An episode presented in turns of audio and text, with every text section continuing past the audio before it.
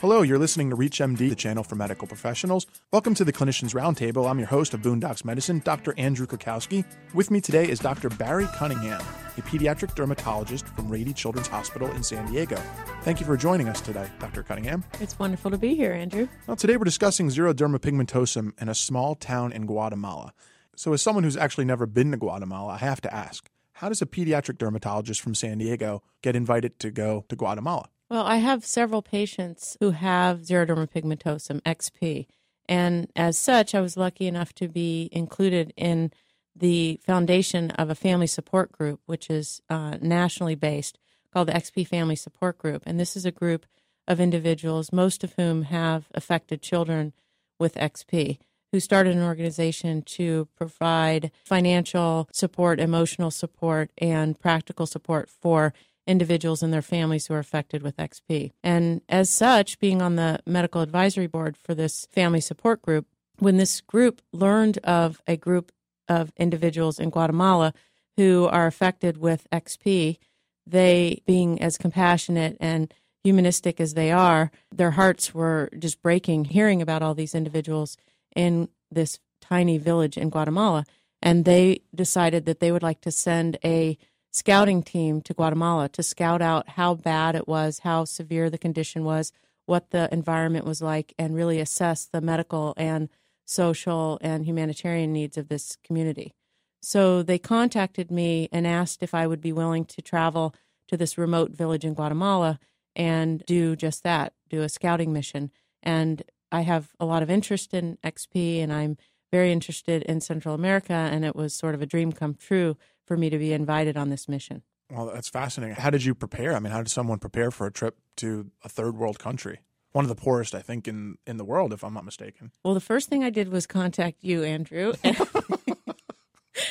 and uh, your expertise with wilderness medicine definitely came into play, and I am very grateful for all your assistance. But I did do some research on the internet and I contacted some individuals who have traveled to Guatemala and contacted the CDC website and got up to date on all my immunizations, malaria prophylaxis, etc. And you were able to do that right up to, I mean, you, you only found out about the trip, what, a, a couple of weeks beforehand? Yeah, I think I learned of the mission three or four weeks prior to our departure. So it was a very condensed kind of time frame. And I was able to get everything done under the wire. I think I began doing all the medical stuff about two weeks prior to departure, and it was right under the wire. And when did you actually leave? What what time of year was it? I left on the Fourth of July, which is also my birthday, uh-huh. and it was a, a little birthday present to myself to be able to participate in this mission. And I would have to say it was the best present I've ever received. And we were gone for approximately one week. So you left with a scouting team.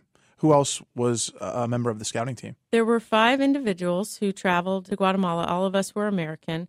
There was myself, being the only physician, and then there was another member of the advisory board, Desley Beckman, who lives in Sacramento. Her high school daughter, who has a special interest in XP, obviously at a very young age. She's a very impressive young lady. And Elise and Desley Beckman, myself, another individual from North Carolina, Phelps Lambert, and he is a graduate student whose parents both are uh, world experts in xeroderma pigmentosum. And then lastly, the fifth individual was Peggy Tuttle, who's the executive director for Good Samaritan International. And she's really the major liaison for us in the United States to this village in Guatemala. She's been going there for over 10 years and has established relationships with the families and really, really has a bond, and the families have a lot of trust in her. And how did Miss Tuttle get involved with this project? Um, she's been doing humanitarian missions for a number of years all over the world, but her heart really is in Central America and particularly in Guatemala. It's not to say that XP is her only interest, but as this story unraveled, it became clear to her that the need in this village with these families with XP really trumped any of the other needs that she was involved with. And she subsequently now is really devoting all of her time to these children in this village with XP, and it's her full time passion. And as I understand it, you were actually the first U.S. medical team to come to this enclave? That's correct. There was actually a medical student, Jean Tang, who we owe a debt of gratitude to because she really was the first sort of pseudo medical professional. She was a medical student, as I said at the time, but she traveled there several years ago and was able to extract blood from these families and um, was instrumental in getting that blood to the United States. And subsequently, Jim Cleaver at UC San Francisco was able to identify the gene for XPC through her work. But this was the first mission where we physically went and provided medical care and therapy to them. So, Dr. Cunningham, how do you get physically to this village in Guatemala? Well, it's incredibly remote. Um, it's not as if you can get online and go to united.com and book a flight to Yumulcamp, Guatemala. It's closest to Guatemala City. So, you can fly a commercial airliner to Guatemala City, obviously, but getting from Guatemala City to the village is incredibly treacherous and difficult. The easiest way to do it is if the weather cooperates you can charter a small single engine Cessna from Guatemala City and fly directly to Barillas, which is a village approximately two or three hours from Yumulcamp. But in most instances, particularly during the rainy season, that's not a viable option. And one must drive 12 to 17 hours through the jungle. There's no paved road, so you take four wheel drive through jeeps through the jungle to this village and go from there. So it's it's a very difficult journey. We're also very limited in terms of the medical and humanitarian equipment we can bring because whether you drive in a four wheel drive Jeep or you fly in a single engine Cessna with weight limits, you're really limited in terms of what you can get in and out of the village.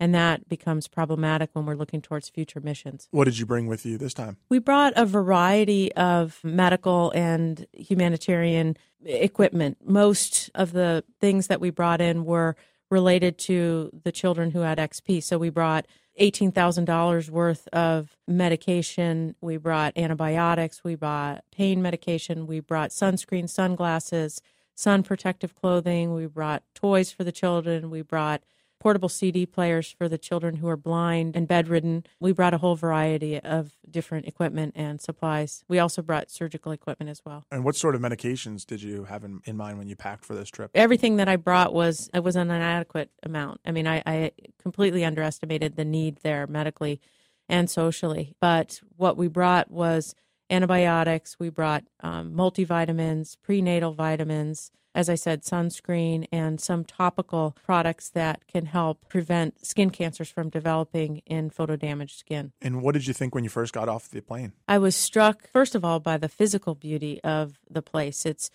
as I said, so remote. There's a lot of vegetation. It's very lush. It's very jungle like. It's a physically beautiful location. It's very, very mountainous.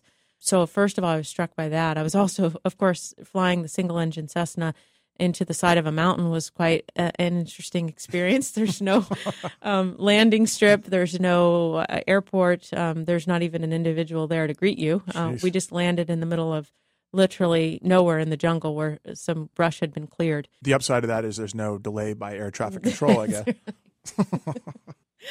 Um, but right away, upon exiting the little Cessna, it became apparent that we were going to have a very positive experience because from the mountains, children were just streaming down the mountains to the landing strip, literally. And we were greeted by, you know, 50 children in colorful Guatemalan textiles you know, with open arms and big smiles on their face. And the word had traveled that, you know, the American doctors and, and, the American team was coming to help them. And what was the reception there like for a group of visiting Americans. We're very indebted to the work of Peggy Tuttle because, as I mentioned, she has been visiting this village for many years and has a long-standing relationship with many of the families in this village. So the fact that Peggy was traveling with us was really invaluable in our efforts. And we owe a debt of gratitude to Peggy because if it weren't for Peggy and all of her years of service to these individuals, there's no possible way they would have let us in. They're incredibly private, and there's no way they would let a group of strangers in to examine them. It's actually interesting that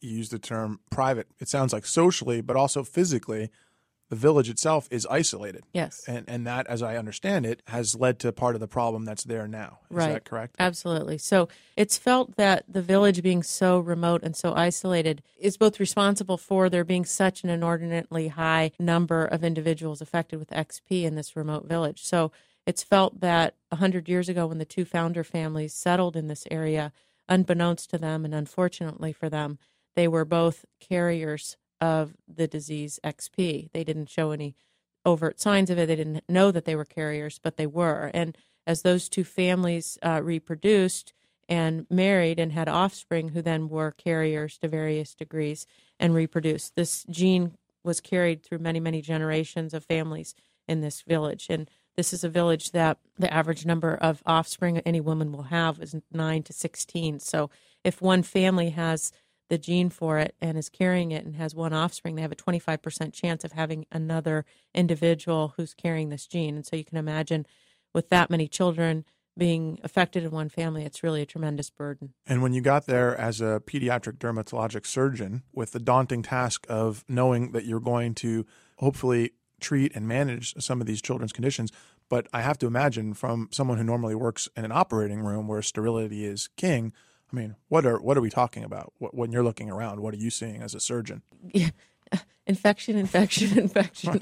no, it, it definitely, you know, you have to really, really shift your paradigm and your expectations and your standards, and everything is completely thrown on end because um, we do take for granted all of the advantages medically that we have in the United States, and those are not present there. So we're talking about working in environments where there's dirt floors, where there's excrement, and there's insects, and there's no such thing as sterility. There's no such thing as electricity. There's no such thing as electricity. We did not have clean running water in the village. There was some limited running water, but it was certainly not usable for our purposes, and you could not obviously drink it. And so it's, it's very remote. No electricity, no running water in a very primitive location. And from a social perspective, also, once again, isolated because of the language, if I understand. Is that correct? It's not a Spanish speaking population that we're talking about here. Right. But many of the communities in this region of Guatemala are uh, Mayan in origin and descendants of the Mayan civilizations. And so they speak a dialect in this particular region of Guatemala called Kanjobal dialect. But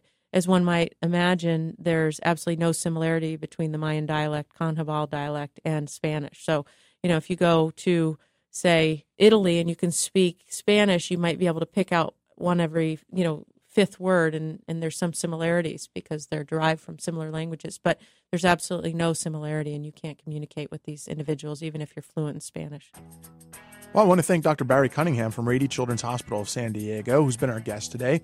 We've been discussing xeroderma pigmentosum and actually just heard a little bit about landing in Guatemala and seeing through her eyes what the living conditions were for the small town that she'd be working in.